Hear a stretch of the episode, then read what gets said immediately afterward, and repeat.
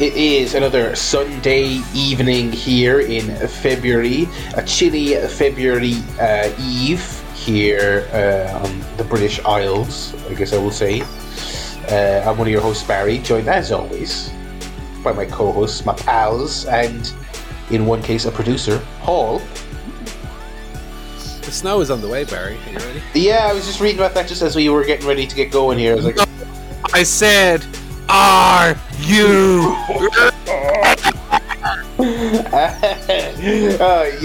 could have gone in another direction with that and said, it doesn't matter if you're ready, is another thing he could have done there.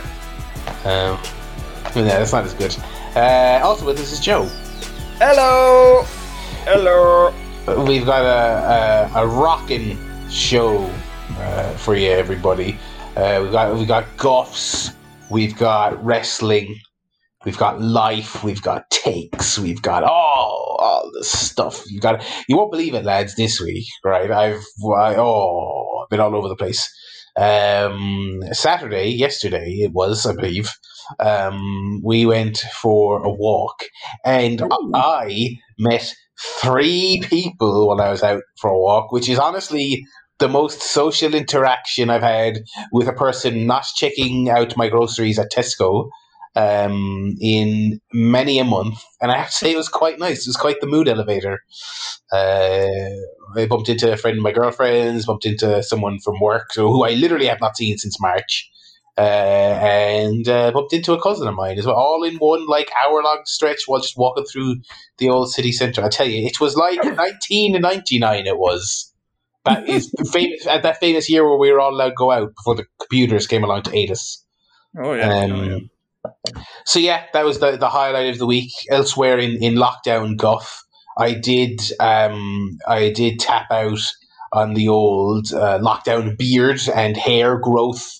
Oh yeah. And did sat myself down as if it I tell you, all we were missing right this morning was, instead of it being my girlfriend, if it had only been my auntie, and if instead of doing it at 11 o'clock in the morning, we had done it while Glen Rowe was on the telly, because I sat there with a little tiny little tarp wrapped around me in lieu of a barber's cloak, and she took my beard razor to my head. And you know, not quite. I'm not Stone Cold Steve Austin sitting here, but I've just gone for something akin to, say, a No. 2 razor if you were to go to an actual barber's and get it done. And I must say, I feel about 20 pounds lighter in the head area, and significantly less greasy, which is good. So yeah, you know, that's been the latest attempt to busy myself and keep the old sanity in check for the old lockdown. Nice, very good. Has anyone else tried to do any sort of DIY grooming in the absence of the barbers? I did a long time ago. I've since been to a barber's when that was allowed for a week. Ooh. But, yeah, I also did in that brief window. Yeah. No, I think in the first lockdown, Natty might have done my hair for me, but yeah, we just same as you, we just buzzed it pretty much. Just do it, because usually when she cuts my hair, she's pretty good at it. She'll do the old scissors on top, short bracket sides, but we just buzzed it, just easier. And then since then, like I said, I've had the old professionals do it, and now it's getting a little bit long again. I don't remember when I got a cut. It was probably October, November-ish, something like that. Ooh. So I might need to get a cut again soon, but it's get another one. We'll see. Yeah, I've had 4 haircuts in the last year. I had one just before lockdown, which was, thank God. Then Michelle gave me a No. 1 all over last summer. Which is very short. Then I snuck in a professional one during the old later on in the summer, and Michelle cut it the other day as well. And I think we're going to keep doing that. Actually, turns out quite well, so you know, saves a tenner. So we're going to keep shaving that old hair. Yeah, I think it's just upkeep is the wrong word because I'm not doing anything to it, but just having it flop all over and the mask beard situation is get it, enough of it, away with it, you know.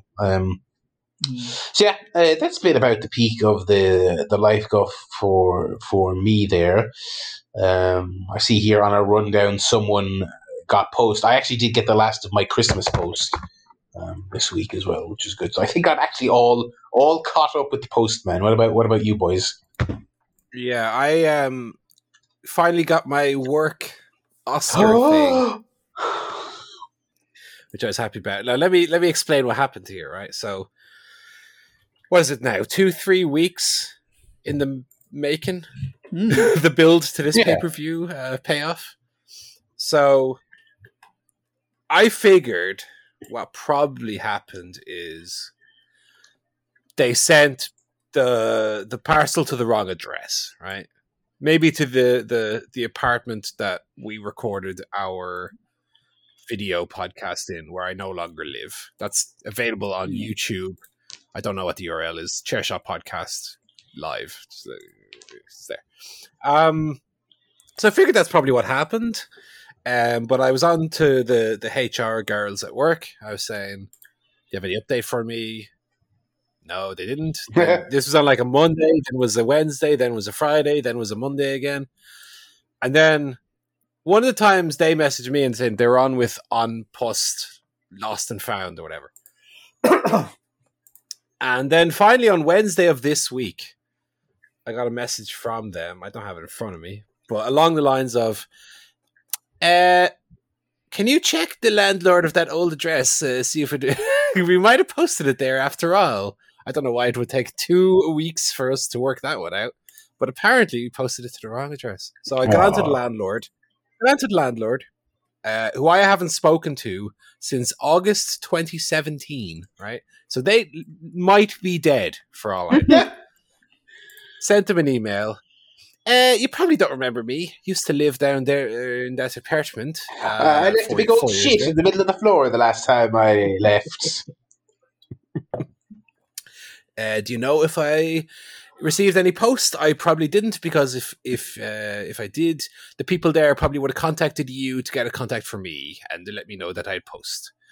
But rather, the response I got from the landlord is, yes, Paul, they do have post for you. Why, again, that message took 2 weeks to reach me. I don't know from them. So anyway, long story short, we got the package, opened it up. A lovely €100 gift card, all for one. So that's... I spent only half of it on myself. See how generous and lovely I am. Pre-ordered Pokemon Snap for myself and Natty on our respective Switches. Box of chocolates. Now, here's the thing with the box of chocolates, right? I am a man of, you know, meager want. I don't expect too much. I'm happy with the bare minimum. To the extreme that when I got this lovely box of Lily O'Brien's chocolates, right? Very fancy, very nice. Very fancy, yeah. My initial reaction was, of disappointment that it wasn't Heroes or something. You commoner. Oh my God. I was like, because I'd kind of made my mind up almost that that's what it was going to be in advance. It would just be some old leftover Christmas Heroes or whatever they had lying around that they could throw, you know, our way. No, fancy Lily O'Brien's ones in that. Now, of course, I haven't eaten any because I'm on my no goodie February, but that was quite nice. Got a lovely certificate with nice comments about me on it, which is very nice. No Oscar statuette, though, right? Oh! So I said, I'll go right on to them. Excuse me, no Oscar statuette, what's that about? And they said, well, yeah, Paul, your award was technically client recognition. It wasn't part of the Oscars, even though we run them concurrently and they're more or less exactly the same. So that stank a bit of cheapness to me, but I was like, all right, look, the Oscar statue was actually the least important part. Some tat that is just clutter. Yeah, yeah. I mean, it's going from the post to the bin, you know. Yeah, and I actually already have an Oscar from work, so I don't really need a second one. And that's famously what Streep said. I think that was in Tom Hanks' Forrest Gump speech, actually. He already got the Philadelphia one. Toss this one up a bridge into her. But yeah, we finally got it. That €100 gift card I had for about half an hour before it was all spent. Chocolates haven't been touched. And yeah, the certificate is up in my mantelpiece, all happy and proud. As far as no goodie February is going, what is it now? 6 days in, 7 days in. Not had a goodie. Oh, very good. Goodie list. Not had any. Well, I'm not a heroin addict. Like, you know, I can go. Yeah, but nonetheless, you know. No fizzy drinks, which is probably the longest I've gone without one since I was about 8. I don't know. Full week, I've only drank water and milk on the old cereal. That's it. No crisps, no popcorn, no ice pops, no chocolate, no candy, no cookies, no biscuits. Eating very clean. The weight loss hasn't been quickly apparent, though. I was 196 last time we spoke. Weighed in this morning, 194.2, which is good, right? It's like almost 2 pounds. But consider that the night before we last spoke was Royal Rumble, and I had about half a cake during that pay-per-view. Okay. So the amount I weighed in the first day was slightly artificially, you know, increased. So I'd say if I hadn't eaten that much during the, because Royal Rumble was like the swan song for goodies. So I had crisps and cake and so on. So 196 was maybe a bit elevated, but yeah, I was expecting to be a little, maybe into the 193s by now, which I'm not. Fair enough. I'm not trying to do it too extreme. I don't lose weight too quickly, but if I'm under 190 by the end of February, I'd say that would be a success, you know. So today, for example, for my lunch, I had carrots and a chicken fillet grilled, and then for dinner, I had lovely steak and a few chips. And that's pretty much all I've eaten today. So I'll probably have some cereal after we record this. Okay, but make sure it doesn't have. Make sure it's not like, you know, frosted shreddies. No, Rice Krispies is the cereal of choice for me, which is, you know, it's not perfect. It's not, you know, Bran Flakes or Weetabix or one of those. But those are also death. So who wants to eat those? You know, those disgusting cereals. It's also not like Cocoa Pops or Ricicles are one of those like really sugary ones, so it's like a happy medium, you know. That's probably the closest I've come to a goodie. One thing I'll say as well is, in the absence of goodies, I've definitely maybe had a slice or two too many of bread in the week, because I've someone else has also been walking a lot. I've been walking a lot this week, and I'll get in from a maybe 15,000 step walk, and I'll be hungry and I have to cook dinner, and I say, well, I'm hungry now though, so while it's cooking I'll sneak a little slice of bread in, say, well, that'll do me until the food is ready to actually eat. But anyway, that's been my week. Yeah, as mentioned, a lot of walking at my end. Good. A lot of walking, and I do like I love going for long walks normally, but when it's your only source of entertainment, it gets a bit boring. But we went for a good, probably, I'd say 8-mile walk yesterday, back to kind of where Michelle and I used to live. That's very long. Where we used to live before we bought this house. Yeah, so it was a long one, and then just a shorter walk today. It was snowing today, so we didn't fancy a long walk, so we just did I don't know, about an hour or so. Yeah, that was all right. Nice bit of walking. Listeners will be pleased to know that our drains have been fixed after last week's debacle. Got a little fella out. He came out, fixed it in about I want to say 5 minutes. 145 quid. So that's all right. That's all right. You know, he's got on a living. Fair play to him. Yeah, he sounds like he's on a hell of a living, to be honest. He could have done two more on his way home. Yeah, but I was so relieved to get it fixed, and we did about five loads of washing on the same day. So yeah, that's a relief. So that's the good news. Other than that, not a whole much else going on. It cooks a lovely.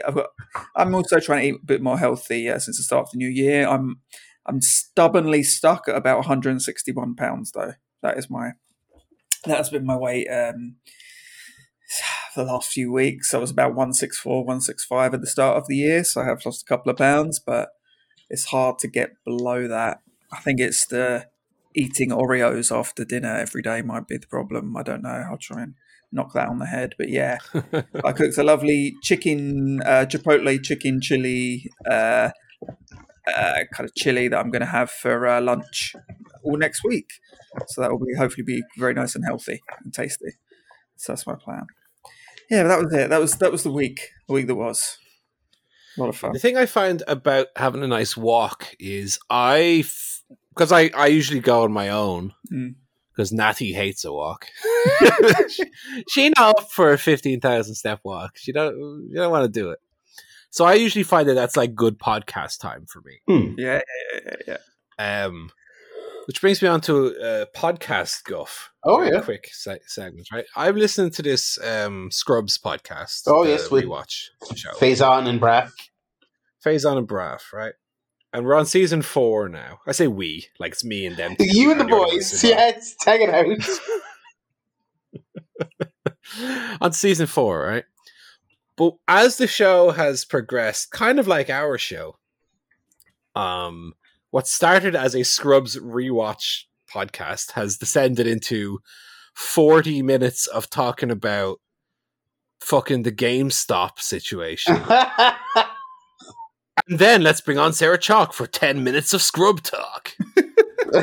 And then 30 minutes with some fan who calls in every episode. Oh, I love Scrubs. Oh, my God. What? You're ruining your podcast. It's shit now. I can't even listen to it. Anyway, Sarah, did you watch Dynamite? No, me neither. No.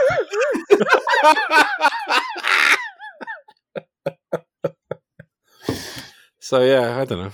I'm not enjoying that one so much. Because I watched the episode. I'm like, oh, I can't wait to see what they think of this joke or this setup or this twist, and then they barely brush over it because they're talking about GameStop for an hour. Come on, this is not GameStop guff, it's Scrubs guff.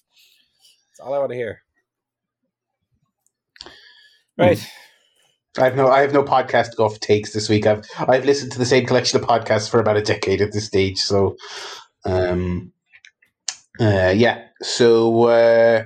We'll move on then into the old telly guff. Not much. I'm kind of in the mood to start something new, but I don't really know. I think I'll have to bite the bullet soon and just start watching WandaVision. Even though, like, if you were to ask me to name the two characters I have the least interest out of all them 17 Marvel movies, which ones would I be least likely to be interested in watching? It would honestly be those two, and then number 3 would probably be. Is his name the Hawk? Anthony Mackie's character? Hawkeye. No, not Hawkeye. Anthony Mackie's character. Falcon. And he's in the next one. So in the next show they're doing on Disney. So they're off to a great start, but everyone won't shut the fuck up about it. So I might start that soon. But in the meantime, we are still watching Breaking Bad. I'm catching myself several times. I'm really trying to not spoil it and say, oh, well, you know, that's who knows what's going to happen, you know, with Bronagh watching it for the first time, you know, but yeah, it's, we just watched the episode, great episode, where they're in the RV in the junkyard and Hank, corners them. Great episode. So we finished season 2 since we last talked about it. Season 2, probably the weak one for me. It's a bit long, bit meandering. I still, to this day, I don't really like the ending of season 2. I think it's really contrived. I don't even remember which is the ending of season 2. The plane. The planes, the plane. The little fella comes out. Yeah. He goes, "Oh, Jesse, the plane." No, it's with the air traffic controller. He's with the pink bear. Yeah. I remember at the time, like, I kind of get it, you know, consequences of your action, butterfly effect, blah blah blah. But I was, it's just, I think it's so contrived. It is a little bit Emmerdale Christmas special. Yeah. But you know, I like how they follow up on it in season 3, and then I think with season 3 that you are off to the races. Then it's nonstop from the point of season 3 onwards. So yeah, still a very good show, in case anyone was wondering. But yeah, maybe next week I'll start something new. What about you boys? What are you watching? Watch the new series on Netflix. It's a little French series. Hello, bonjour. Called Lupin. And it's about this guy who's a bit of a kind of, I don't know, like a con artist, kind of hustler sort of guy. He's kind of the hero. He's a very suave kind of con man, and he's doing it for good reason, sort of thing.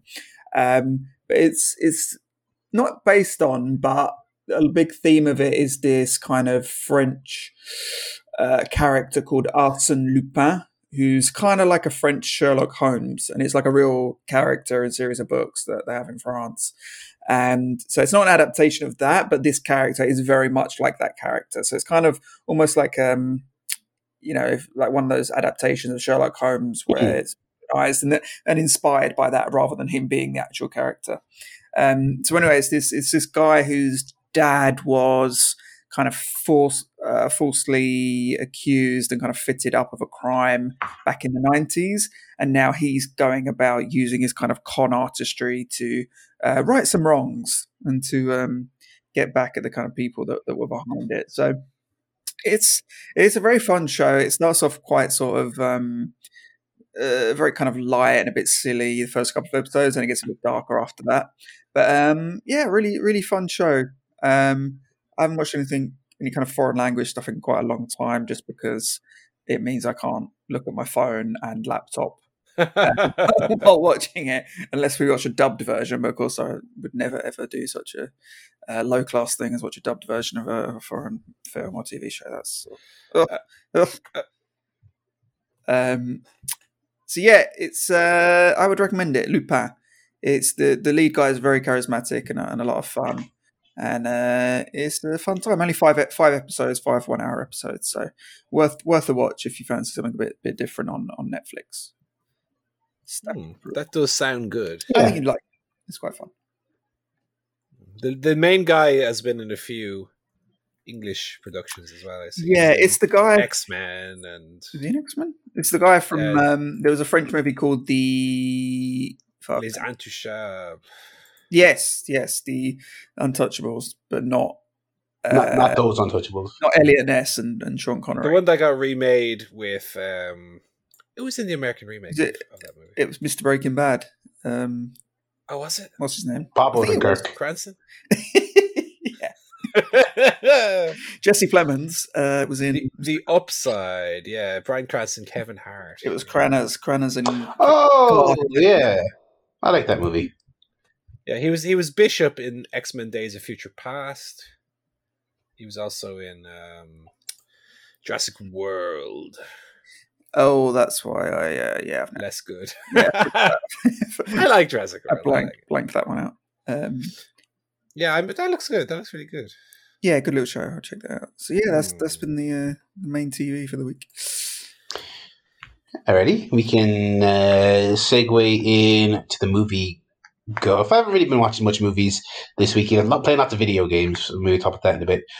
Movie Golf rewatch Sorry to Bother You on Netflix, which is the it's a good movie. Boots Riley directorial debut. The dictorial. Yeah, really great stuff. Still enjoyed it. And also rewatched for some reason Freddy vs. Jason, which is still extremely not good.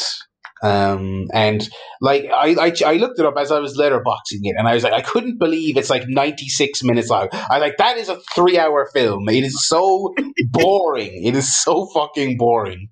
Because they just kind of treat it as like the 23rd or whatever it is Elm Street movie. So it's all just the teens and their drama and paying off the stories they've been telling for a decade at that stage. I was like, oh my God, this is... I don't think I've seen it since it came out. I was like, this is fucking shit.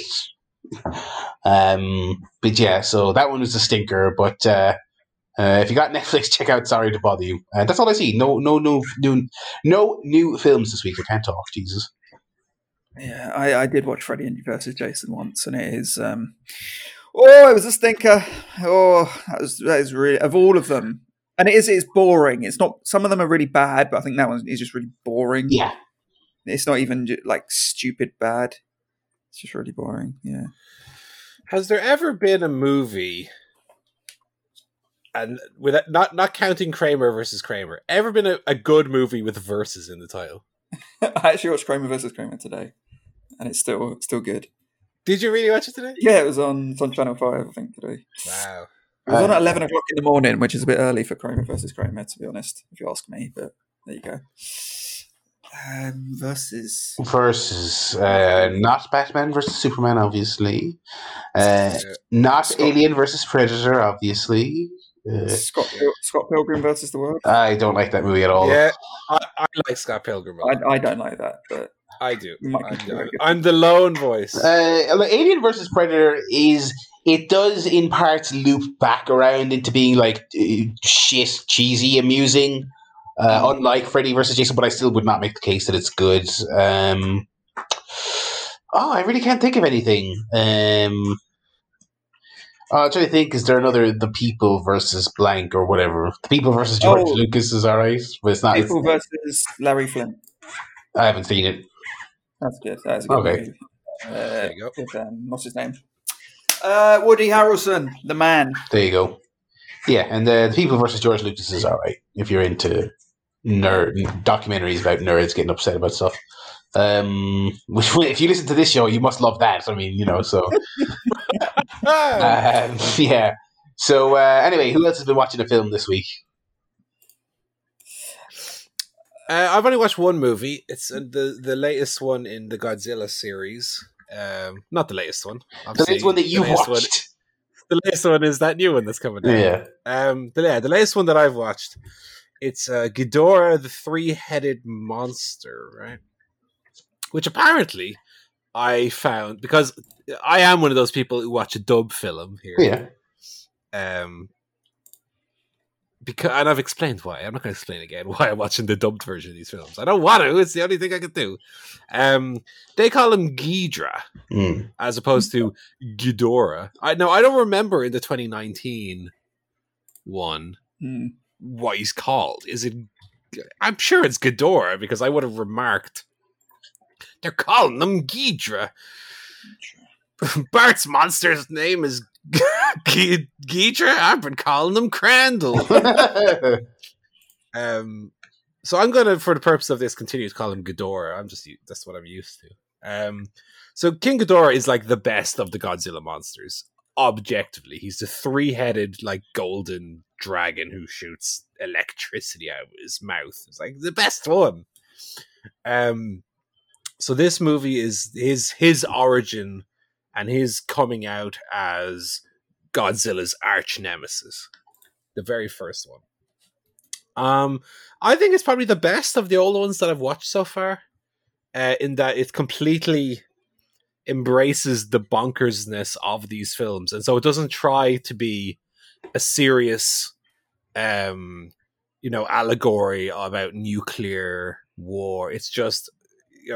Godzilla is a big dinosaur what fights Mothra and Rodan, the pterodon, and they fight. Then there's this other big monster with a dragon with three heads. So it kind of embraces that, and the whole subplot of it is equally silly. Where what once was scientists in a boardroom with military type talking about Godzilla is now a Himalayan princess who is going to be assassinated. So she escapes her homeland and comes to Japan, but her plane has a bomb on it. It's going to be explode, but before it can explode, she gets possessed by an alien and escapes. As you know, it's not, it's like real B movie sci-fi nonsense, and that's kind of the tone of these later Godzilla movies anyway. Well, late early Godzilla movies. So it kind of clicked and it kind of worked for me. I think it's the best, like I said, of the old ones that I've watched so far. Ghidorah is just badass anyway. Anytime Ghidorah is around, loving it. Love a bit of Ghidorah in me. So yeah, again, all these movies are like 1 hour, between 1 hour 18 and 1 hour 28. So that's a good length. They're quick and easy to get through, and you're guaranteed a good 20-25 minutes of lads in suits fighting each other, and it's a bit of crack.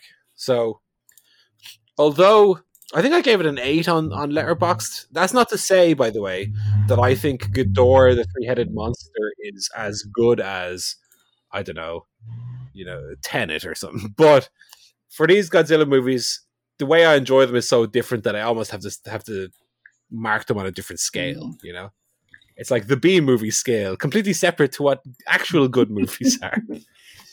It's like being top of the championship. All right. Absolutely. You're the other best in that league.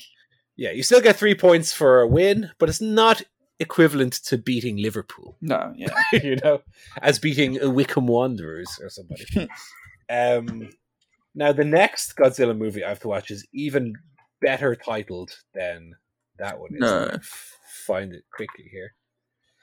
Because this one, in terms of our versus discussion, this one very easily could have been called Godzilla versus Ghidorah. Mm. The next movie is called Invasion of Astro Monster. Now, if that doesn't get you foaming, I don't know what will.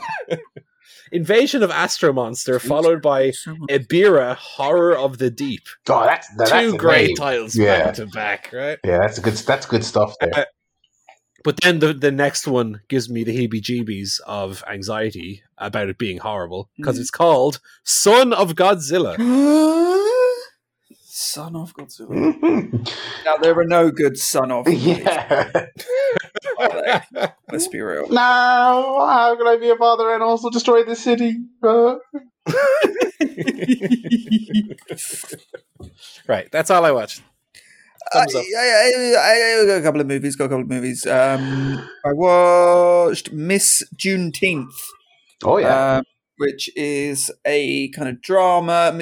Miss Juneteenth is well, I don't say beauty pageant, but a kind of pageant for young ladies in the south of the US. Mm-hmm. Juneteenth being the day when kind of slavery sort of really ended in the US, kind of a holiday, I think it's come to a bit more prominence, people are a bit more aware of now. But anyway, it's about a mother who was Miss Juneteenth when she was younger and didn't get the opportunity to kind of live out all of the opportunities it gave because of, various reasons and her upbringing. But she is now helping her daughter enter the pageant while also trying to hold down jobs and keep relationships together. And it's quite sweet film, quite kind of low key, but it tells a very slightly different take on that kind of pageant movie. It's not all about the kind of glamour and lipstick and learning a talent and all that kind of stuff. And it's slightly different, but has kind of similar themes around the kind of relationship between the parent and the child who's being kind of put into the pageant, and whether it's more for the parent or the child and that kind of thing. But quite a different take on it. So I did enjoy that. And on a very different note, I watched Greenland, the apocalyptic disaster movie starring Mr. Gerard Butler, which came out recently. It's an Amazon production.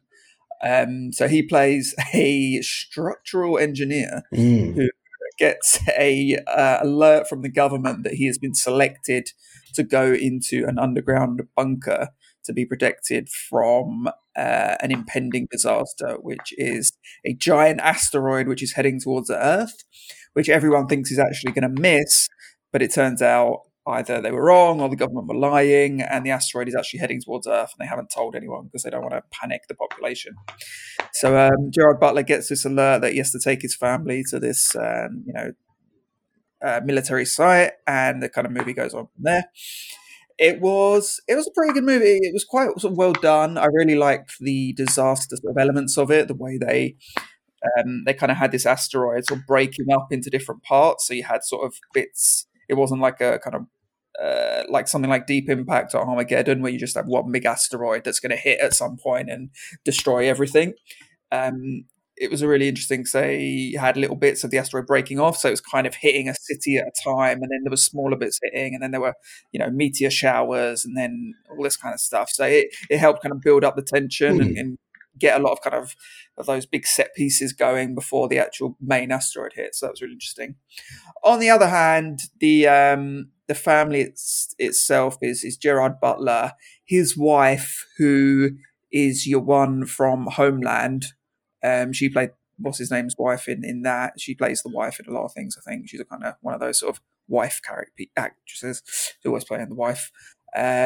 She's really annoying, and Gerard Butler's he's all right, but you know, not much to his character. And they've also got a really annoying son who's diabetic, and he dropped his insulin, and then they have to run back and get it, and it's like, oh, just leave him behind. He's slowing you down. He's rubbish. So I did really enjoy the kind of concept and the way it played out, but the actual family, I didn't really care whether they lived or died, to be honest. Even if there hadn't been an asteroid, I'd probably been wishing death upon them. So that was probably the negative of it. I wasn't that invested. But I think if you want to watch a kind of fun sort of disaster movie, you can't really go wrong. Greenland was a good movie. And Mark Kermode heavily recommended it. That was why I watched it. He said he'd watched it 3 times in the first week. Something about it really appealed to him. But yeah, on Amazon, if you want to check that out. Decent little movie, Greenland. There you go. I must check that out. Yeah. Let's see, moving up for the week. We'll jump into the games at the moment. Paul, what's the Hitman 3 update? Yeah, really enjoying it, Barry. Continuing to enjoy the game that I've waited for a couple of years. I'm getting through it pretty quick. I'm almost getting through it quicker than I hoped I would. Because I feel like Hitman and Hitman 2016 and Hitman 2 I spent a lot of time with, and maybe I am spending a lot of time with Hitman 3, but doing it in a shorter calendar window, let's say. Because I probably played it for about 5 hours yesterday and then maybe 3 hours today. So I'm putting the time I'm putting the time in. But I feel like I'm getting through it too fast. Like I'm on the is it Chongqing level? Yes, yeah. Yeah, I got full mastery on the first 3 already.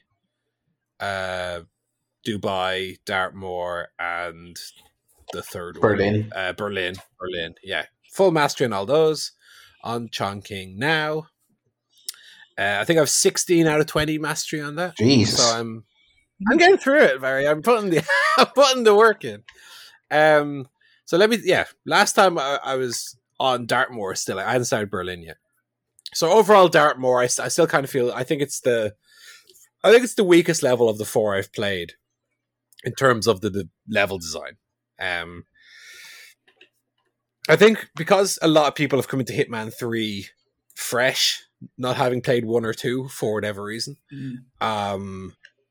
Dartmoor is wowing them because of it does have some of the more fun stuff to do in the game. Yeah, but the level itself, in comparison to 3 games worth of interesting levels, I just find kind of bland. The house itself is fine. It has the little hidden rooms and stuff, but you're not really using them much. Yeah, they don't do much of anything. I was kind of disappointed with that, yeah. It's not like you're tiptoeing your way in, get a little sneaker assassination and tiptoeing your way out. You hardly need to use them. It's not really encouraged. I found out, by the way, what we were discussing last week, we were completely wrong on the assassination from the roof. There is a roof area. Oh, okay. Without spoiling it, there's a from the area in the office, there is another exit from that room that's not to the balcony that will take you out onto a roof area. Because I had to go the whole way out to the graveyard and look up and go, where am I supposed to be shooting from? Let's see if I can figure it out. I saw this little area, which also has a shortcut ladder on it. So that's a double whammy. I was like, okay, that's where I must have to go. Yeah, that otherwise that level, you have the house itself, which is fine. And then outside, there's not much. You have the little graveyard area and the little greenhouse. And there's not much happening there either. It's a little bit disappointing, but it's fine. The challenges and so on are fun and all that. Berlin, back to form, baby. Excellent level. Yeah, Berlin is great. Yeah, Berlin is great. The first playthrough, I found very different because they changed the formula up substantially, but in a good way. In that, the first bit where you're at the petrol station, that felt very almost Naughty Dog to me because it's a little bit more linear. You're walking through the environment. As opposed to playing it like a Hitman game, which is essentially a puzzle game. And then after the first playthrough, it kind of, that level reverts back to more Hitman-y. All the targets are like highlighted in red and you can make your way through it normally. But that first playthrough was really cool. I really enjoyed it. The level design, as I said, is fantastic. The one thing I would say is because the various targets are quite close together and are in a very heavily populated area, makes it a bit tricky to get some of the assassinations without being caught or being seen. You have to really pay a lot of attention to the loops and find opportunities to do them, which, you know, sometimes you're going to do, and then sometimes you're just going to like, save my game, do the garrote kill, save my game, do a headshot kill, and not really put much effort into it. But no, I thought Berlin level was great. Some real challenging stuff in there, real challenging level, but also some cool stuff. And then Chongqing, double thumbs up again, baby. What a level. Great level design. Like Berlin, has some interesting story stuff that really only applies to your first playthrough. After your second playthrough, you can bypass parts of it. But it's a great, great level. Really atmospheric, really diverse in the locations you can visit. That are quite well hidden. One quite tricky challenge that I did, which involves a sniper rifle, but was pretty, feel good when you did it, when you completed it. So that's where I am now. I'm hoping to have the China level completed either tonight or tomorrow, and then move on to whatever the fifth level is, and have that game done within, I don't know, another week or two. Yeah, I actually still haven't. I haven't gotten to the Chinese level yet. I actually have not played it since we talked about it last week. Because ooh, look at that. Now I'm not doing the full mastery of the 20 levels like you are, but I am trying to milk each level a little bit. I will progress through to the end of the story, and then I'll probably loop myself back around. But yeah, I want to squeeze a little bit in out of each of them before I advance, make this one last, as it were. But also, I mean, honestly, the main reason I haven't gotten back to it is I jumped back into Control, which I raved about in 2018 when it came out, I believe. Long-touted, somewhat controversial PS5 version of that game came out this week. I think I talked about it on the show, but the PS4 version of this game was like a mess. I think, save for stuff like, say, Cyberpunk, which fully crossed the line into like, okay, this is broken, I should get a refund. Like, Control was like sort of the worst performing good game that I ever finished, if that makes sense. Right. And so they put out the Ultimate Edition, which is the game with all the DLC, and then they were like, oh, we're gonna do a shiny PS5 version as well with the high frame rate, but you have to buy this version of the game. You have to rebuy it basically to get that. So that was controversial, and then I think in the publishers' minds, as a make good, they put it on PS Plus, and then everyone yelled at them again, saying, well, no, you told us to buy it, so we all bought the new version. Very, very frustrating. It's really, really stupid. And it's really frustrating as well for like a really, really excellent game that I wish wasn't mired in controversy, including it not running very well when it first came out. But anyway, I digress. So I said I'd fire it up I beat it on the PS4. I did not play any of the DLC, so all that's new to me. The saves didn't transfer over, so it's, you know, start from scratch. And I am absolutely loving it. And after I booted it up, I was like, this is all I want to play now, because this is a excellent game, kind of finally sort of done justice and running the way it's supposed to run, and looking really, really impressive. If anyone, you know, doesn't recall or doesn't know much about it, it's, you know, from the Max Payne folks, Remedy, who also did Alan Wake, and it's a kind of third-person shooter in a sort of weird, mysterious United States federal government, heavily bureaucratized government building, and the government entity is the Federal Bureau of Control, who are basically the U.S. body in charge of paranormal shit, basically. And you go in there as this main character, Jesse, searching for your long-lost brother, because you as children had a run-in with this agency, and he got kidnapped and you were left behind. And that's the gist that gets the story moving. And then when you get in there, it's all very weird. It's a little bit Lynchian. It's a little bit funny and dark and all this other stuff. It's great. I wasn't expecting to do a full playthrough of it again, but when I played it for like an hour just to see what the next gen version looked like, and I was like, oh, this game's great. This game is so great. Like the first, and it's got a real great sense of humor in how it marries the paranormal, otherworldly stuff with kind of office humor. There's tons and tons and tons of memos and internal letters and budget reports, some of which are heavily redacted, that are very funny. And so the first one, you know, you come across is kind of like, oh, please, you know, don't bring the following items into this house. And it's like, you know, smart watches, smartphones, smart gaming devices, 2B pencils, and all this other stuff. And then the next one is, you know, an incident report, and it's just entirely redacted, illegible, except for like agent, redacted, redacted, redacted. Suddenly a shark appeared, redacted, redacted, redacted. And it's very, you know, it's really kind of off the wall, and the gameplay is great. It's just, you know, it's a third person shooter, but you've got all these special abilities. You can throw things with your mind and dodge really fast, and after a while you can kind of fly around. It's great. So my strong recommendation for anyone who has not yet played that game, it's on PS Plus this month, is to grab it. Grab it on the old PlayStation Plus, but do not boot it up until, you know, whenever the robots stop buying all the PS5s. You know, grab Control now, save it, put it to one side under the Christmas tree, and then when you get yourself the PS5, play it there, because that is the way to play it. I remember hearing it was running okay on PS4 Pro, though. Is that the case? Believe so. I believe so. But I still, in kind of a way that I would still say I wouldn't. Suboptimal.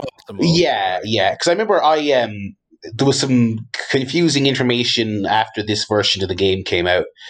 Some people said that they spoke to customer support and they were told, well, if you boot this version up on the PS4 and then upgrade it on the PS5, your save will transfer over, which was not correct, by the way. So I booted I booted it up on the PS4 just a few weeks ago, just to get my save file all synced up, and it it's terrible. It's really, really bad. It's one of those things I think I talked about as well a few weeks ago when I was talking about the Hitman difference on the new console. Control on the PS4 is one of those games where when you pause it, it's like the console has to stop and think for a second about the fact that you press the pause button, and everything just takes like 2 seconds too long to do, and it's really stuttery and the thing as well, it's a real it's a physicsy game, which I love. I love a game that lets you really mess with the physics of the world.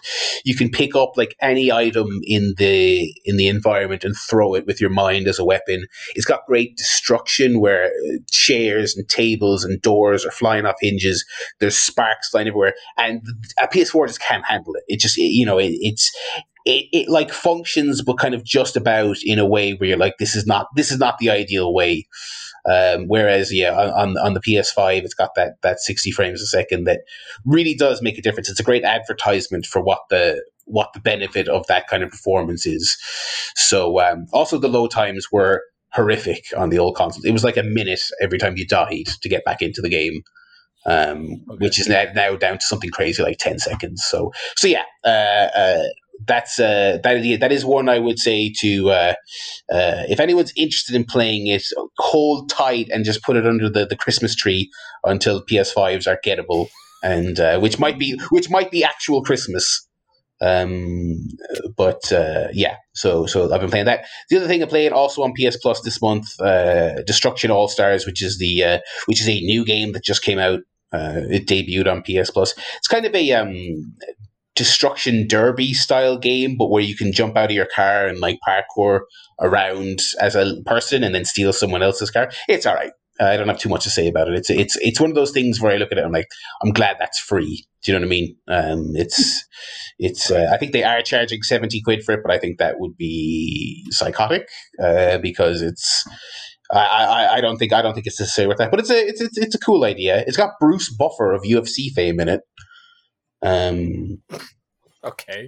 So it's like every game these days, it's kind of got this like kind of irritating esports presentation where you've got all these colorful characters entering this destruction derby in arenas all over the world, and as the match is like loading up, Bruce Buffer does an intro. He's like, live from London.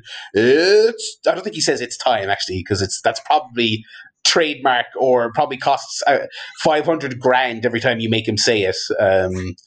But yeah, he does the intro, and it's fine as a free thing. On the old PS5. Although one thing I will say, absolutely mental choice when they were playing this game. Every time you enter a multiplayer game, voice chat is on by default, and it comes through the controller speaker on the PS5, which is truly psychotic. I don't know why anyone would want A, to do voice chat with randos, and B, for it to come through a speaker into your living room that you can't mute. So that was silly. But yeah, those are the two games I'm playing this week. I'm going to try and finish Control, I would say, before we do a show again, and then get back into the old Hitman. Maybe sync up with Paul on finishing the old Hitman. All right. Yeah, that's the games for this week, for me anyway. Yeah, I'm not only playing Hitman all day, I'm also playing other games. Go on the old Switch, and also on the old Nintendo 3-dimensional S. So I finished A Link to the Past, 100% of that one. Let me just give it the old round of applause. One of the holy trinity of Super Nintendo games, in my opinion. If Joe, who I know has the Switch and has the Nintendo gimmick on it, if you haven't played, Joe, obviously Super Mario World, which, as we know, you completed recently, Legend of Zelda: Link to the Past, and Super Metroid. They are the cream of the crop of the Super Nintendo. Absolutely loved it. I think it's my 4th time beating it through. Wow. Not a particularly long game. I think if it was my first playthrough and I'm kind of trying to figure out what I'm doing, maybe like in the range of 15 hours. I think this time took me about 10. Looks great. I love the look of it. I almost wish they had done a second Super Nintendo Zelda game. Because first of all, I love that Super Nintendo look that those kind of games have. Not so much although I do love how they look, but I'm not talking about so much the cartoony side of like a Mario World or Yoshi's Island, those kind of games. More so the kind of the look of Super Metroid and Link to the Past and the Final Fantasy games, although I don't like the Final Fantasy games. I love that Super Nintendo look of pixely, almost like pixel art of its day. I love how it looks, and I wish that they had an opportunity to play more with that look and bring out a second one. But obviously by the time that rolled around, the Nintendo 64 was already on the way, and unfortunately this was the only one we got.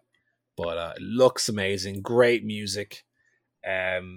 Great sense of adventure and discovery, you know, everything that the Zelda games are best known for are almost exemplified in this singular original game that, although it's not the original Zelda game, it's the third one in the series, it really was the one that introduced a lot of the elements that would go on to become mainstays of the series. I absolutely loved it. And now I'm on to the sequel to that game, Legend of Zelda: A Link Between Worlds, which came out in 2013, I think, on the 3DS. Which I like a lot. It's very different to A Link to the Past. One thing that it does is it uses the same map, so the areas are all exactly the same. And if you're familiar with the first game, having just beat it, as I did, you're very familiar with how where everything is located. Graphically, it's updated, of course, which I think is a downgrade in terms of how much I love that Super Nintendo visual style. This one is done in a more 3D style, more modern style, which I don't like as much. For a top-down Zelda game, like, why not do it in the original look? Maybe they would have been accused of it being too similar to A Link to the Past, but that's one of the best things about A Link to the Past, how it looks. So for them not to use that visual style is a bit of a miss for me, I think. One thing they do as well is the camera is generally more zoomed in than it is in A Link to the Past, which I think is, again, a downgrade. I love when you go into a dungeon and you have this, not super pulled out view, but you get a sense of scale of how big the dungeon is because of how far out the camera is zoomed. Whereas this one, you don't get that real sense of scale because the camera is zoomed in a little bit more. But one thing that Link Between Worlds does well is you can get any item at any time. The items aren't locked to the individual dungeons in which they are found. So you can do the dungeons in almost any order. You have a much more agency about what order you want to do the game in. And so it feels a lot more Breath of the Wild-y or original Legend of Zelda in that way. But while there's a lot of nitpicks that I would make just in terms of how I prefer Link to the Past, I think Link Between Worlds is a great game on its own standing. And one thing that it does really well, like I said, the visual style got an upgrade. I wasn't too happy about that. But they use a lot of the music from Link to the Past, which obviously on Super Nintendo has that limited, compressed Super Nintendo sound. Yeah. And Link Between Worlds has those same songs, but done in a modern orchestral way. And that sounds and feels really cool. So I'm on Link Between Worlds now. I'll probably have that finished in a couple of days because I'm already, I think, 3 or 4 dungeons in. Then I'm going to play Phantom Hourglass and Spirit Tracks on DS, which I still have here to this day. Here they are. And then, I don't know how I came across this, right? Because I didn't buy this. I found this in the house. I don't know whose it is or where it came from. It's a 3DS case for A Legend of Zelda: A Link Between Worlds, which I'm currently playing. But I never owned a physical copy of it. I downloaded it from the Nintendo eStore. Or eShop, I don't know what it's called. And it's not only that, but it's an Italian version of it. Unisciti a link nelle sue mirabolante avventura I viaggia tra due mondi. I don't know what that means. Save the world. Save the world, yeah. But not only that, that's not the game that's in the case. In the case is Legend of Zelda Triforce Heroes for 3DS. Which I've never played. So I don't know where this came from. It's got a CX sticker on the front of it. Legend of Zelda: Link Between Worlds, 30 Europeans. Not too bad. But yeah, it has Triforce Heroes in it. So I will play Triforce Heroes. Thanks whoever bought this and wherever it came from. And then I think I'll only have maybe 2, 3, or 4, somewhere in that range, Zelda games left to play before I can make my ultimate list. Oh, it's on the way. It's coming. On this show, of course. It's coming. You reminded me there talking about the Zelda. The bottom of the list is going to be the NES game. The Zelda music and the update there on the Link Between Worlds or whatever. Did you hear? Yeah. Did you see that the Super Mario World playlist that the guy uploaded? Yeah, I've seen a few of these on YouTube recently. What, the uncompressed audio? Yeah, so like a dude like data mined the original sounds from before they had to be compressed onto a SNES cartridge, and then basically was able to recompile the songs, pop them up to YouTube, and they are really interesting. Is the word I want to use? Yeah. I saw someone do that as well. I don't know if this was recent, because I came across the video probably in the last week, and maybe someone did it in the same way. I don't know. It just didn't ring to me as like, oh, this is a new thing. But they did it for the Donkey Kong Country music as well, and that's like my favorite soundtrack, and that sounded great. So I haven't checked these Super Mario ones out. I did hear about it, so I do need to. Need to listen to that, because that's also got a great soundtrack. Oh, and also I played one more game that I forgot to put on the rundown, but I did play a bit of it. Did you guys hear about this GoldenEye XBLA leak? Yeah, I haven't watched any of the stuff from it. I haven't watched anyone play through it, but very interesting. Yeah. Yeah, I played it. Oh, you did? Yeah. How is it? It's pretty good. I got my hands on it before it disappeared from the internet. So for those who haven't heard of it, a version of GoldenEye that was apparently going to be released on XBLA, I think during the Xbox 360 year. I think it was like 2007 or something. That was when Rare redid Perfect, which I actually just played that Perfect Dark remake, talked about it on this show. Yeah, so they did that, and then this would have been the same time, 360 era, back when Xbox Live Arcade was really becoming a thing.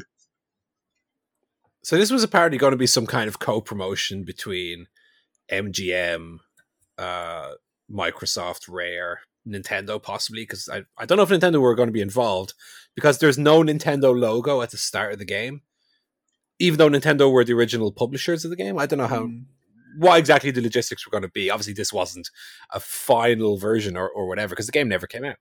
But I got my hands on it. And also, I played through a Xbox 360 emulator called Xenia. Okay. And I still have my cabled Xbox 360 controller that I use when I'm playing games on the laptop. And it looks great.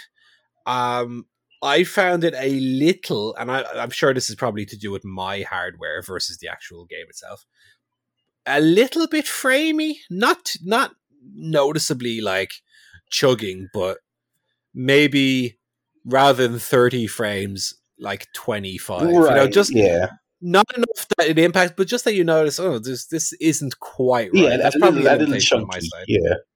A little bit, but it looks fantastic.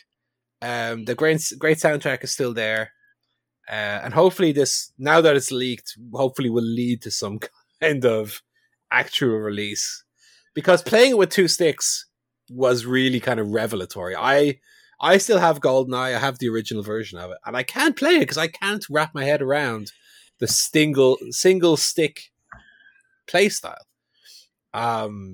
And I know there is, in the Nintendo 64 version, you can play with two thumbsticks using two controllers, which I've never tried. I must give that a try, because that might be a way to play through it as well. But the XBLA version looks fantastic, plays pretty well. One issue I had with it was, for whatever reason, and again, probably a limitation on my side, because the playthroughs I've watched of people with more modern hardware, like the laptop I'm using is from like 2014, albeit a very good laptop from 2014, but a 7-year-old laptop nonetheless. Anytime I complete a level, it would crash the emulator. But if I just rerun it, my progress would be saved. So I would have the following level unlocked, you know? So I could still theoretically play through it. But every time I finish a level, it's going to crash the emulator. So I've not really put that much time into it, because I want to see if there's a fix for that I can go into the config file and change something that won't happen. Yeah. But it's really cool to be able to play an updated, modern version of GoldenEye. It's really cool. Yeah, I saw some mixed or some debating, depending on who asked what sources about like why this didn't come out. It seems like Nintendo may have been a factor, right? You know, so yeah, I don't know because I didn't do too much reading on it, but because there was a GoldenEye remake on Wii, wasn't there? That was like mildly it wasn't a remake; it was almost like a reboot, almost. Right? Yeah, yeah. Very, very weird history of that particular game. But yeah, I've got a couple of like YouTube videos like watch later to check out and see how that thing looks. I don't know if I'd be bothered getting the emulator out, but you know, yeah, an interesting bit of history for sure. Pop over to the emails. Do we have any emails this week, gentlemen? Yeah, but I have an email, Barry. It's from our good friend Scott McAvoy on the subject of music documentaries. He says, "Good evening, Joe. Since you liked the documentary on the Bee Gees, can I suggest two more? Netflix has one on the Miami show band and the cover-up that happened when most of the band was murdered in Northern Ireland." What? Yeah, have you not heard this, Paul? No. Oh, yeah, I haven't watched it yet, but it was a hot water cooler release when it came out there like a year ago or whatever. Yeah, I missed this completely. It's half about the music and half about the government/IRA cover-up. Ooh, that's intriguing. The other one is Sound of Metal. It's about a drummer for a metal band that goes deaf and how he manages both the hearing loss and trying to continue his music career. That sounds two very interesting. But the first one sounds intriguing, so I might try and check that one out. Yeah, I've heard good things about Sound of Metal. That has resume from Rogue One. Yeah, in it. Great actor. Yeah, I've heard that movie's really good, so I'm interested to check that one out when I get a chance. As a quick side note, last week Barry and Paul both complained about the price of Hitman 2 expansion being €40. Mm. Didn't Barry also tell the story of spending £250 not once, but twice for a memory expansion for his Xbox? Yes, yeah, he did. It's a 1 terabyte solid state drive. That's what they cost.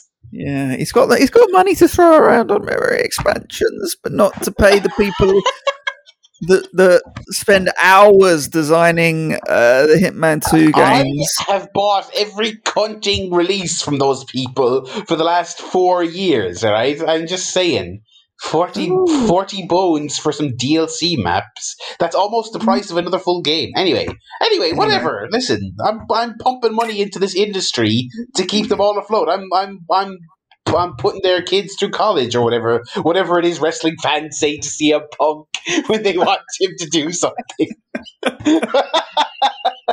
Oh dear. 40 Europeans is too much. I stand by our point. Yeah, of course I do. Absolutely, yeah, it's too much. For two levels, two small levels, albeit they're good levels, but two small levels and some sniper assassin shite that I would never play. And here's the thing, right?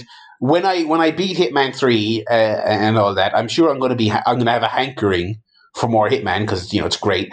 I'll probably buy it. I'm not saying I'm not going to buy it, but I'm just noting my displeasure. I also think Destruction All Stars is too expensive. It's £70, even though it's free on PS Plus. If we're making a list, yeah, and I did buy the €40 expansion, so don't get me wrong. Yeah, that's a silly price for what it is. That's a silly price for it. Yeah, fair enough. He also has a quick pick one.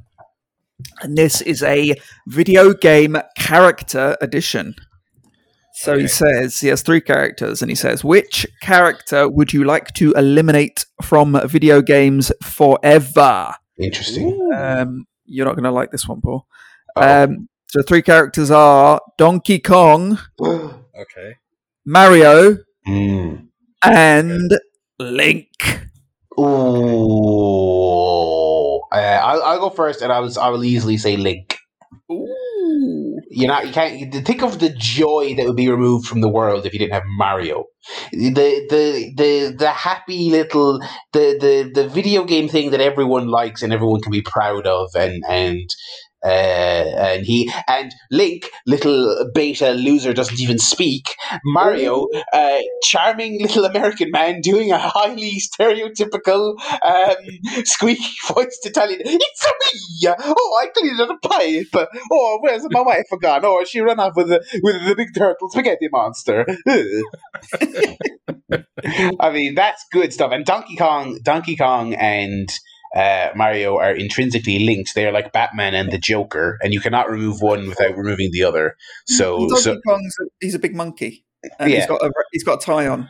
So what more do you want, really? Yeah, it is great. Link, little twerp, little Lord of the Rings looking nerd, little Robin Hood wannabe twerp. Anyway, Paul, what are you thinking? Anyway, Paul, now that we've loaded the question, I would. What are we doing? Fuck Mario, kill who? Fuck Mario, kill. Well, I'd marry Donkey Kong. I mean, he's got a good job. That's why he has the tie. That'd be a good game. Fuck Mario, kill. Oh, that would get us a letter from Nintendo though within a week. I would get rid of. I'd get rid of Donkey Kong. Come on, Donkey Kong. What good games is he in? He's not even in like 2 or 3. He's not even in the best ones. Right. First of all, he's in all the games called Donkey Kong. First of all, no, he isn't. He's not. He doesn't makes no appearance in Donkey Kong Country 3 at all. What do you mean? Who the fuck do you play as? You play in in 2. You play as Diddy and Dixie. You don't play as Donkey Kong. And in 3, you play as Dixie and Kitty Kong. Okay, but those ones wouldn't exist without him being there.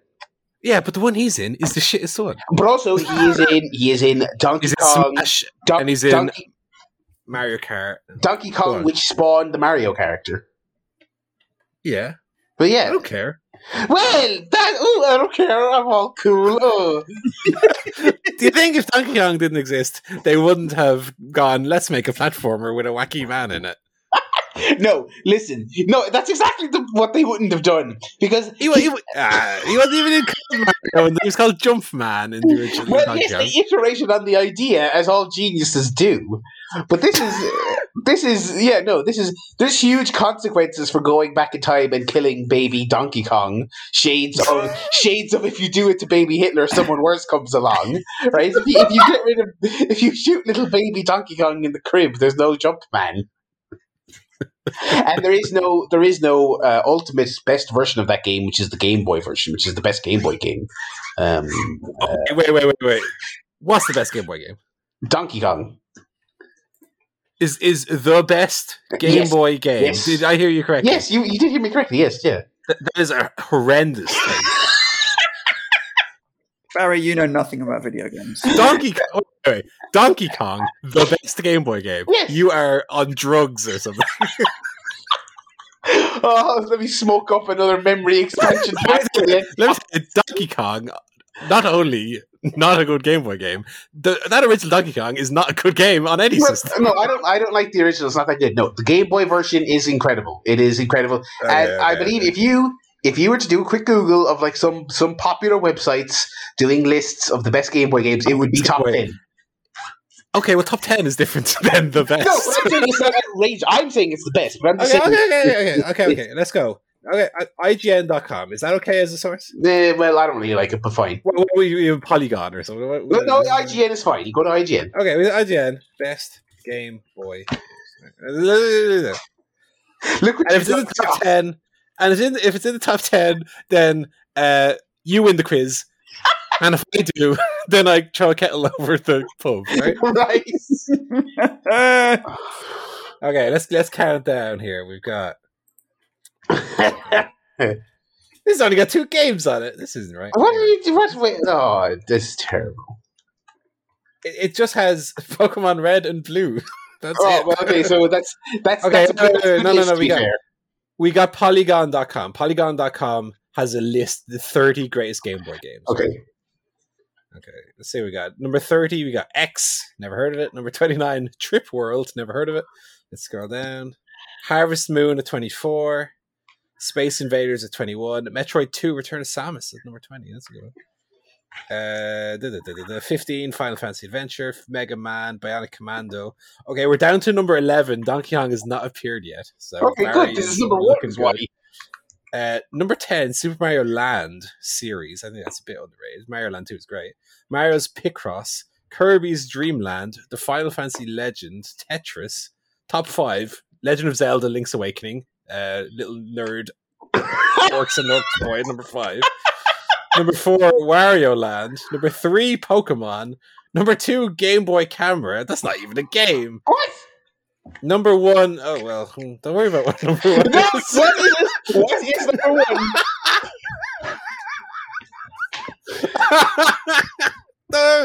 Alright, that's all emails.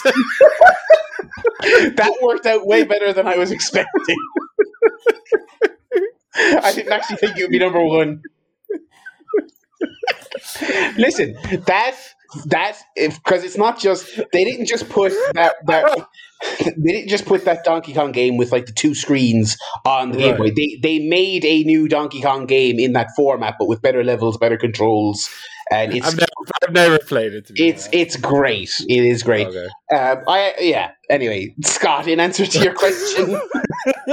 Barry, you won Dwayne Johnson Busters the other week, and you've won Donkey Kong this week. I've won a copy of Donkey Kong on the Game Boy. I've won. Oh my God, I've got all red in the face. And that was my emails. Thank you, Scott. Thank you, Scott, as always, for giving us something to laugh and argue about. I would still get rid of Donkey Kong, though. Fine, you can get rid of him. That's fine. You'll have nothing to play on your Game Boy, but that's all right. I play Pokemon. Pokemon, you know that. Pokemon's good. Pokemon is good. You can get red, I'll get blue. Anyway, we do have some wrestling to chit chat about. We've got AEW with the Forbidden Door being kicked down at last. What did we make of Dynamite this week? We'll start at the bottom, I guess. We'll work our way through the show. I love this Forbidden Door thing, by the way, as if it's something in Lost, the way it's been talked about. Ooh, what's behind the Forbidden Door? Find out in the season finale. Yeah, isn't the point of it that they both know what's on the other side, and then and it's just a case of opening it? It's not a great analogy. Anyway, MJF and Jericho won the Tag Team Battle Royale. Oh, as I predicted last week. How about that? Yeah. That was I thought they would go with the Young Bucks thing since that's what they teased, but I guess they didn't want to do it that obvious. I'm kind of over the Inner Circle stuff, but I still think they're pacing it quite well. You know, they're booking it quite well, but I'm a little bit over it. Right. Well, it looks like from this last episode they're starting to move the wheels on it, where they had Sammy walked out backstage, and then MJF to everybody else was like, "Right, time to have a talk." That seemed to hint at like, all right, stuff is starting to move now.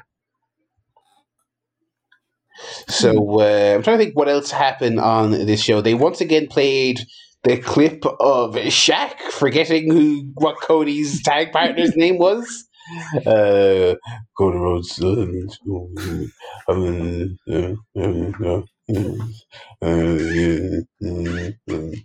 Cody. How about me? If anyone other than Shaq, because it's Shaq, he can kind of get away with it. But anyone else is like, Cody, or me and Jade, you and Red, Cupcake, . So that match is happening on the 3rd of March, the week before Revolution. The week before the pay-per-view, that's a strange thing. So I... Only just earlier this afternoon was catching up on the old podcast myself. Apparently, the pay-per-view, which they already had to move once to avoid the boxing, and then they had to move it to Sunday to avoid the UFC. That Sunday is the NBA Finals. So Shaq, as first and foremost, is a TNT broadcaster, so he has to do due diligence there, I guess, and do that. But also, I feel like that is more of a television match anyway, because I think the allure, I don't think people are going to pay to see Shaq have a shit match. I think they might tune in and rubberneck and watch it be bad, you know. Right, yeah. Well, that was my thought as well, is it can be edited if they can just pre-tape it then. Yeah. Which they could do on pay-per-view as well, I suppose, but... But yeah, so that's that. That match is official. I'm trying to think. Was there a Cody match on this thing? I don't think there was. Was there? No, he's got a tag match next week against the two jabrons. Oh my god, what a bad match that is! Yeah, but you know, whatever, it's fine. What else we got? We got Darby and Janela next week. Taz basically did a promo. Was like, "We're gonna run in and cost you your freaking belt, you idiot." And Sting was like, "Oh, I don't think so." Sting and Darby Allin just come out for a chat every single week. It's so shit. It's just like, I know. Why don't they do something interesting with these two? Put them in a graveyard or something, or just some kind of fucking thing. Yeah. Remember they did that. They did that promo where he, where Darby was looking at the the Rorschach test. Oh, and they showed him Sting. He was like, ah, and I was like, wow, that's good. That's interesting. Where's this going? Oh, it's going towards them just pottering around like a fucking divorced dad with his son, taking him to the park on a Sunday, just having a chat. Like, come on, Tony Khan, we want blood. So yeah, they've got like, because they had to push out that pay per view, they've got like another month still where they have to drag out this. This Taz Sting thing, so we'll see how it goes. We had Thunder Rosa versus Britt Baker this week, which I thought was great. That was really good. Probably the best Britt match I've seen so far, which is good. She's really come along leaps and bounds. Had a good competitive back and forth match. Then Thunder Rosa got bonked on the uncovered turnbuckle, and she did the old pass out rather than tap out finish. So yeah. It makes sense. I think Thunder Rosa is still not signed to them. I think she's still NWA, so that's why they went with the old Britt Baker. They announced the women's tournament, eliminator tournament to determine number one contender. That looks really good. You know, a lot of they've got two kind of halves of the brackets, American and Japanese. I recognize some of the Japanese names, but not a lot of them. People who follow Joshi, though, seem to say, hey, this is a good lineup. So they haven't said yet how that's going to be airing. I hope it's not all fucking YouTube, all that stuff. I feel like they will do something like that. I don't think it's going to be on... maybe they'll show some of the matches and the rest will be on YouTube. My prediction. Yeah. And the main event then was absolutely bonkers. I really enjoyed it. It was Kenny Omega and the Good Brothers versus John Moxley. Wait, no, was he in? Yeah, he was in this match. Yeah. John Moxley, Pac, and Rey Fénix. This had an all-action six-man tag. Really, really great stuff. Just a really great six-man tag, and then it culminated with the debut of Kenta. New Japan's Kenta, number one contender to John Moxley's IWGP US Championship. That was a cool ending. A proper buzzworthy ending. A proper... even though it's not a jump, it kind of felt like one of those Monday Night Wars jump moments. Do you know what I mean? Where someone showed up and defied the odds. Yeah, I really like the fact that anybody can show up now, because in this one match they had people from AEW, Impact, and New Japan, and that's kind of the benefit of doing these. Working relationships with these various companies is you can always bring someone in, even if only for a month. Like they had Jeff Cobb very briefly and Matt Cardona very briefly, but someone can come in for a little tour, let's call it, do a few matches, and then can go, but then can come back and but they're back, and it's another big surprise, as opposed to with WWE, who've closed the door. I've never really been in that situation, and the only equivalent I could think of for WWE is that yearly NXT call-up they do. And even that's been killed stone dead. Yeah. In terms of excitement. Because they've made it routine instead of a surprise, I love when I can still be surprised in wrestling. That is the best thing. And also in this, Phoenix was like out of this world good in this match. Yeah, he was incredible. Crazy stuff in the match. He's great. Yeah, it was very, very cool. The only thing I would say, if I was to nitpick about the people coming in from outside, is you almost don't want to take too much of the focus off your core guys. But I don't think they've done that by any means. The more you bring in, I guess the less important your guys feel. You never want to make people from outside feel more important than the core group, you know. But no, it was really fun, really great. Definitely washed the taste out of my mouth from that wedding segment. Oh. A big old heap of shite. Oh, that was a disappointment. It was dreadful. God, it was interminable. The thing with wedding angles is they often are, okay, they don't necessarily always have big stars in them, but they often are like main event segments and are of some importance. This was, for something that's been building for like 3 months, this was so throwaway. Like, wow. I couldn't believe how nothing EU was. It was so by the numbers. The girl went in the cake. The guy was hiding in the cake. She didn't even go in the cake properly. Yeah. No, she didn't. It was the whole thing was executed really badly. Like, you couldn't see the gif. Like, obviously the kind of red herring was the big human-shaped, human-sized box that was there, but you couldn't see it because it was behind like the bandstand thing, the big arch thing. But even so, then, it was just an empty box. Yeah, if you get my drift, like. What I thought was going to happen, and obviously it didn't. But maybe that's why AW should hire me as the booker man. Oh, okay. Interesting. If I was doing it, right, Miro would have done, like, oh, there's someone's hiding in the box. He'd go and beat up the box. Maybe, like, lift it up and throw it out of the ring and it like, explodes. What would have been in the box would have been the arcade machine fixed from the start of the angle. Ah. And would have destroyed it, and he'd have a big sad face, and Chuck would be like, womp, womp. I didn't get why there was a big box with nothing in it as a distraction to nothing, because Miro destroyed it anyway. It was like a fake out for the viewers, but in the logic of why Chuck Taylor would wrap a big box of nothing, I didn't understand why that was. To distract from the cake. To distract him from Orange Cassidy, yeah. In the cake. No, Orange Cassidy didn't jump out while he was destroying the box. That happened later. That's why the execution was shit. Like, if he had his back turned and was like busy with the box. Was it to lull him into a false sense of security that, oh, there was nothing. But he could have just not had anything. Like, why was the box being there better than, I don't know. Anyway, well, yeah, that segment was rubbish.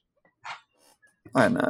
And also, Matt Hardy is sucking up all of Adam Page's oxygen. Oh God! You got to get him out of there. I'm so over him.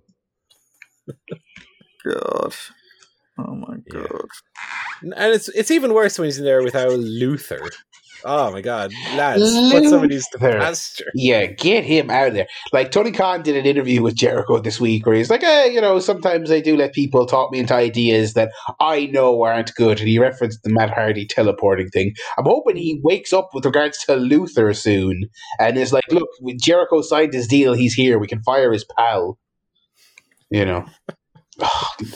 Fucking Luther. That's anytime he's on a graphic that they're advertising for next week, I'm like, oh, this is a show they're punting. They don't care about next week's rating because it's like, oh, they've advertised Luther versus someone. Like, he looks so low rent. But anyway,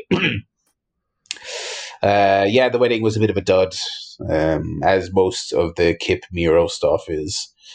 But, Kip is the worst guy on the roster. Anytime he shows up on TV, I immediately I don't care about what's happening. Yeah, and Miro is right behind him.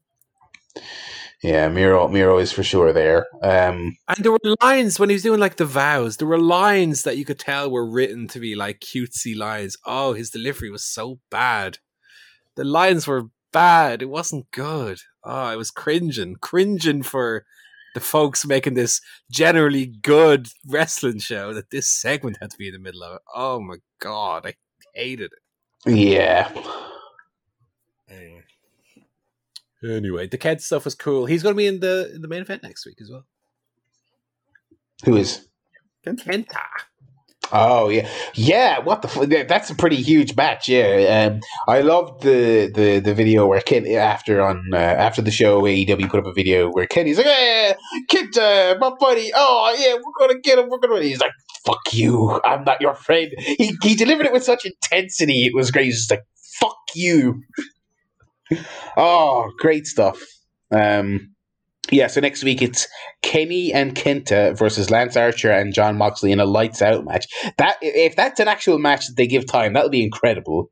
I have to imagine it'll just be surely it'll just be a schmoz. I can't imagine they're going to really go mental, but you never know. Yeah, I'm not sure if there's... if there's too much else to chat about from the old Dynamite side of things. I think that's it. Nah, I think that's it. All right. Edge was on NXT. Who cares, baby? Ah, oh, poor Edge. I saw a picture of him there with Balor and Pete Dunne, I think it was, and an old, haggard-looking Edge. Yeah. Sad look. He looks. He's one of those people. He actually looks better when he's in his wrestling getup. Do you know what I mean? Yeah. When he comes out in the civvies, it does not look great. But yeah.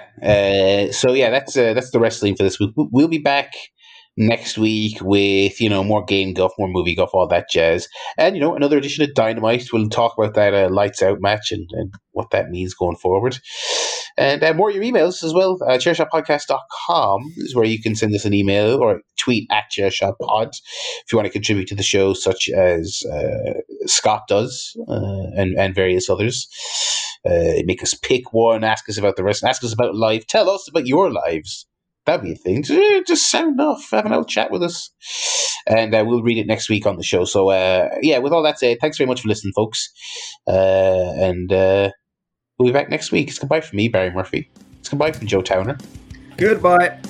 And it's goodbye from Mr. Paul Griffin. Bye-bye.